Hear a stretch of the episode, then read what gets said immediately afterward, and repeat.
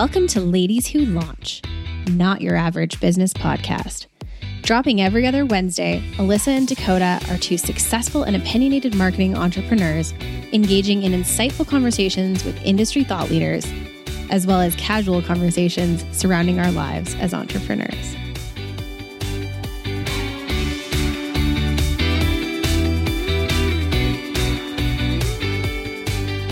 Welcome back to another episode of Ladies Who Launch. Woohoo! the woo. The, it's all about the woo. It's the woo, Woo. girls. Sorry if we're like killing your ears right now. Woo.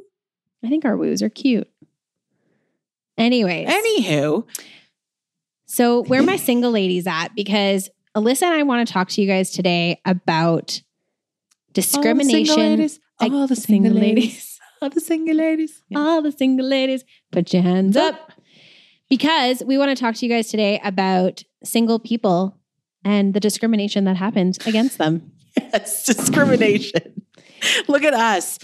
We will not take it anymore. We will not stand for this. This. Okay, I will say the how this episode came about. So, like a lot of people, I had to renegotiate my mortgage. My mortgage was up for renewal. Um, it was actually at the end of January, I think, but uh of course, banks give you the whole like, oh, renew early and blah, blah, blah. And because of the interest rates going up, I was like, well, maybe I should just go in and renew this. Now, keep in mind, this is my third house. And I think this is like my second mortgage renewal on this house because I've been there over eight years. So it's been, I guess, anyway, whatever. But every single time, and I bought my first house when I was 24 ish years old.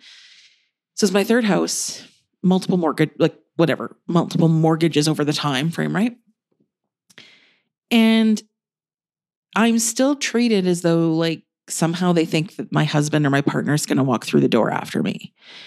And this is just, I mean, I'm projecting. I get it. Like it's not like the, the it's not like the banking guy came out and said, "Oh, where's your husband?" or whatever. But there's a clear like Disparity. disparity. And it's it, there's a clear obviousness that there there's still this like oh you're here alone? Or oh this is and it's like yeah my name's the only one on the mortgage. Like i don't know who you think is showing up here. But it's just it's just led to all these more more discussions that dakota and i have had about the uh, well i don't want to say discrimination stuff word. We're not going to use that because we're not like racialized or people. But there is a huge problem with being single in both the business world and personal life. And I think it doesn't get talked about enough in terms of the stress of being single. And I think we can talk about how getting through and running a business and how everything is on us, everything. Everything. And we don't have any, there's no support system. Like we don't have husbands that are bringing in incomes and we're not like, we are Or the people. partners. Yeah. Yeah. And We are the people. we are the people. And that there still is this stigma, especially around financing. And um, I will get into this a little later when we when we talk about things, but I will just talk about when I had to go in to the bank during COVID when like everybody was getting supports and stuff, but I couldn't didn't actually qualify for anything because I'm not an like I'm not an employee of my own business. I don't I don't pay myself a salary in that way. And how all the qualifications didn't really matter. And then like trying to get a bigger line of credit or any of that. And it's just like, oh, well, you're still a liability and this, that. And it's like, well, you do not have any. And then one banker, one guy asked me if my dad would, like, if I had someone to co sign. I'm like, what, my, my dad? I want my dad to come in and co sign on a line of credit? Like, what am Yeah. I, 12? Yeah. So it's what just, the hell? I know. So it, that's, Was there a reason? Like, d- like that's what the well, hell? so because I, uh, because I'm like a liability because I don't have a job oh, and you own a business, and even right. though your business and your personal like are separate or whatever, but you're not looked upon as, um, as a safe. And I'm like, what are you talking about? Like, what? I mean, it's just you're you're not looked upon as a solid investment, whatever. right, And this happened even previous. So when I first bought this house that I'm in now, um, I had to do a whole bunch of renos, and I won't get into the like. everybody kind of knows the reasons, but it was fall full of mold and it became a whole thing. Mhm. So I had to get a a line of credit then, and I had just left my job at MRU and was just going out on my own at that point. So just after I, I, I bought this house, and they did, I did have to bring in my dad to the the banking person and get him to co-sign on this line of credit, and like. I was, I was, and so was my dad gobsmacked at the whole thing. But during this meeting, and this was like almost 10 years ago, because I've been in the house for eight years, and and it was a woman. It wasn't even like it was a man. The financial person was a like the banking lady. She was a woman. Kept talking to him in the session. No, so first of all, he doesn't want to be there anyway. I don't want to. I don't want him there. Like, I mean, This is for you. This is your line of credit. yeah, it's my house again. n- Not my first mortgage, and it's No. not whatever. But because I had left my security of a job and was now a liability because I was um, uh, owned a business. Yeah. I needed to have somebody who would vouch that I wasn't an idiot. And so bringing my dad, and she kept talking to him. And my dad's like, uh, I'm not the one that need like this isn't my money. Like you need to talk to her and whatever. So at the end of the of the the, the meeting, she says to him, um, can I send you the do you can I send you the statements every month? He's like, no. This has nothing to do with me. I'm only here because you're making me be here, but it's her money. It's her. I want nothing to do with it. I don't need to see it. I don't need to.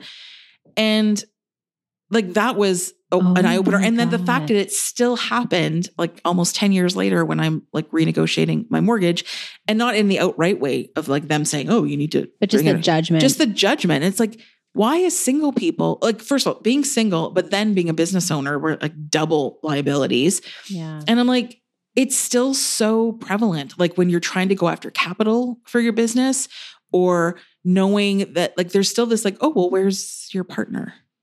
It's like, no, it's me. Totally. And you know, as I'm just going to go off on a little bit of a side tangent quickly. I also feel like as entrepreneurs, we are discriminated discriminated against when like let's call it we're the Yeah. ones building the economy. Yeah. What is like there's a stat Oh, yeah. for that. Um there's a stat for that. yes. Stats Canada will back me up. Go look for it. go look for the stat. um, but in any event, I just I've recently been um, kind of like preparing and getting ready to buy a house in the next like probably several years. I'm not in a giant rush, but like I definitely would want the option like within the next three years. And so I've been doing my due diligence around how much mortgage can I get? What am I pre-approved for? And I have to go to a friggin' like alternative lender. Oh, yeah. Yeah. I had to do that too when I first uh, started my business. And like I was proud of what I qualified for, but like Yeah. No regular bank is going to. F. Yeah. And then and Alyssa's right. Like you try to go get a line of credit or something, and oftentimes that's the thing. But it's even more granular than that. And I I can't take credit for a couple of the things I'm about to say because I was not the the first person who thought of this, but I just signed on with a wonderful new client and her her podcast um currently is a, is a, is a bit on hold so I'm not going to refer to it but she and her one of her best friends did a similar episode on this very topic and they brought up some very interesting points about what else single women in particular are faced with and single people and it's as granular as there are no grocery store specials for single people No.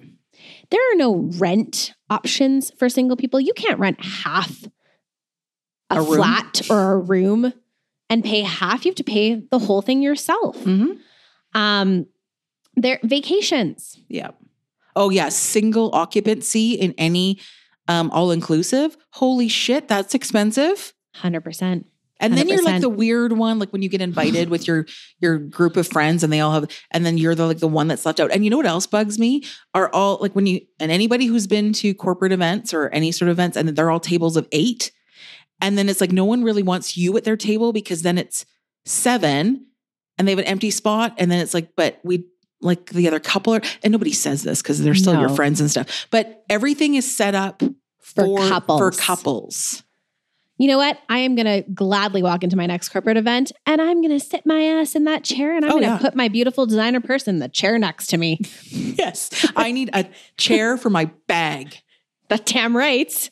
But it's just it leads into all these like we we were talking before we we started recording about taxes and how we get zero I mean yes we're business owners so we get business write-offs but we get zero write-offs as single people. The- No kids programs, no this that the and no we can't we don't get to file like as a couple and so you don't get that break either and it's like I don't think people realize how much we as single people are actually holding up this entire like house of cards right now. Absolutely. And Alyssa actually doesn't know about this, but I'm going to bring it up on the podcast because there is another area in which I feel women in particular are discriminated against. And honestly, probably um, gay couples as well. So I am, I just turned 35 in December. And over Christmas, I had a bit of an a bit of an epiphany and change of heart about the idea around wanting a family. I personally am not comfortable with, nor have I found success in my purview in the dating world where I've been able to find a partner that suits my needs and that I'm interested in hanging out with all the time and investing time and emotion into. And so I started to really think about the fact that my family structure does not have to be with another person. Nope. It could just be me and someone else. It could just be me being single with my dog, and I'm fine with that. But I started to think about kids for a minute. And then I talked to a few of my girlfriends about it, and I got some amazing feedback from them around the apparent awesome mom I would allegedly be, which was really sweet. So I, I honestly just started to do some digging. I listened to some podcasts about geriatric maternity because that's another thing. Yeah, that's another thing. Yeah. and I listened to some podcasts about single parenting and women in particular who want to potentially conceive a child on their own. And um, let me tell you the like ridiculous access issues Oh. and money it costs for a single stable woman to reproduce. And then people can't get an abortion? What? I know. I looked into it, and you don't know this about me either, but I looked into it probably about 10 years ago and I went to my doctor about it because I, I was like, I was sort of wavering between like just freezing my eggs or looking at um yeah. sperm the a sperm bank or something. turkey baster? and um and she was like yeah like if you want to go i'll give you i'll help you like find the right sperm whatever but then yeah i started looking into it i'm like the cost of this the cost of freezing like having your 15 grand. it is insane And then you have to go through IVF. IVF, you have to do the whole thing. You have to get the drugs, the whole thing, and then you have to get your eggs taken, the and emotional stuff, the mental shit. all of it. And then I was just like, well, I don't know if I want to do that. And then when I started looking into yeah, sperm banks and all that stuff, and then all the, the like figuring out genetic testing and all those sorts of things of like who you want and and like would they know the sperm donor? Can you have an open? I did all of that too, and I was just like, it became so overwhelming. And yeah, the cost of it and just the like, the emotional like just the emotional It- deficit. it was just so much and i was just like i Yeah. don't think i can do this and i didn't wow. i didn't then i sort of realized i'm like i don't know if i want this enough to go Through that. through this love and it was more financial than anything because it's a lot of money and that's the thing it's like i could have had any baby at any time and not like and had like got rid of it or whatever Mhm. but when you want a baby it's like it's going to cost you a bazillion dollars and then i was like And I think that we are chastised and judged as well. It's like a science baby, blah, blah, blah. blah blah blah. And I Yeah. think too, like even one of my girlfriends had her kids later, and what I consider later, I think she was in her early 30s when she had her two kids, and she was commenting to me back then that, uh, like when her kids were younger, that she felt like the old hag at the school meetings because all these moms had kids at like 21. I'm like, people are having kids at 21 these days. Like, granted, her kids are, well, I mean, she's passed away since, but that's besides the point. Um, but even at that age, like she even felt old, like having kids in her early 30s. And I was just like, where are we?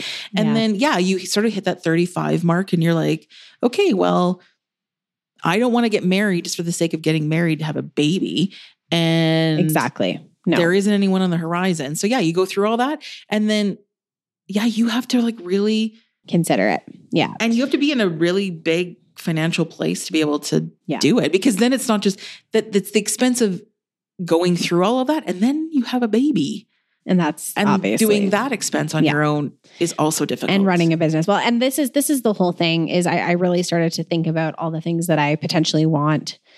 And I did have to kind of look ahead into the future and at the bigger picture. And I, yeah, that's these are all the things I'm considering. And right now in my journey, I'm um, I'm just waiting to get an appointment with a fertility doctor Yeah. to talk about it.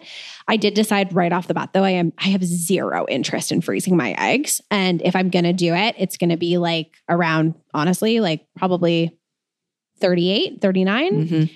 and yeah i would definitely like want to be in a very stable financial position with lots of savings and saving and like a plan to save for the child's education and just all the things like help with the child just because that is something i would need because you and i both because we run full-time businesses and so yeah looking into that and getting intel from everybody um, I just want to know kind of what my other options are. As far as I've seen it, my my three options, and you would know. Well, you just kind of told me, but there's the the sperm bank. There's you can um, get a do- an egg and sperm, but then you have to do IVF. Um, you can do surrogate and then adoption. yeah A- adoption's also expensive Yes, and you have to like it's there's the other thing too with adoption is it's like are single women or single people not just women are they're at the bottom of the list 100 percent because they're not trusted. Or- which I mean, it's just ugh, difficult because i think Just crazy. i mean putting the the the the baby issue aside or the the it, the fact that women it sucks for women anyway because our fertility years are so short as it is but it's just the the financial burden of just doing everything on your own Yeah. anyway Yeah. i think people don't people who have been married a long time don't really understand because they've never had to do anything on their own but like buying houses and getting financing and then when you get into your business capital and whether you're trying to go after venture financing and we had um uh, Nancy on from the Women's Chamber of Commerce Yes. um, a few episodes back, talking about how women owned businesses have such difficulty accessing capital because banks, venture capitalists, no one wants to deal with us because somehow we're a liability. Yet women are way more responsible than men are with money and running businesses and all of that. And so it's still this stigma.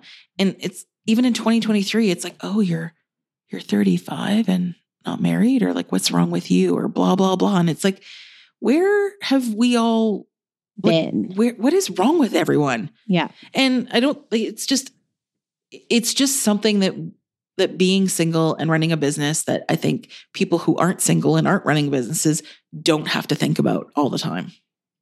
hundred percent. And and Alyssa and I were talking about this, and it's it's a bit of a hard pill to swallow, but it's really hard to understand the situation if you're on one side of the grass and and the other person's on the other. Like if I were still married, I wouldn't understand Alyssa's challenges at all. I would be like, I the first place I would go to is, oh, I have my partner to Pick up the slack. and pick up the slack, and then they would probably think the same thing, right? Because you have to consider that other person, and so I've lived two lives, and it's a very interesting contrast.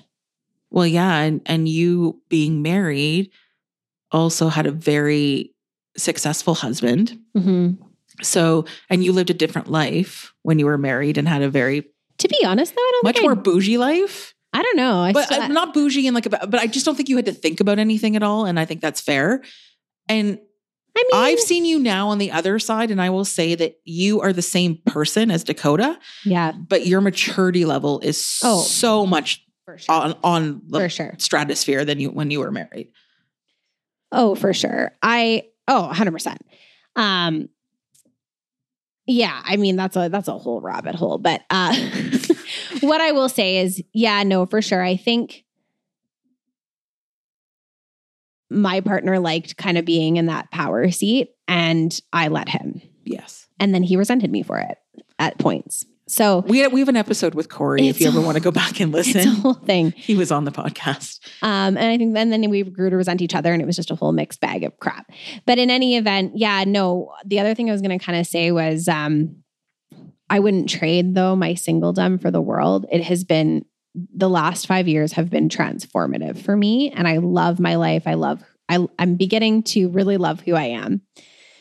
I love where I'm going. And even though life isn't peaches and cream all the time, it's exciting and it's mine. And that is the most powerful, like, em- empowering thing you could ever have.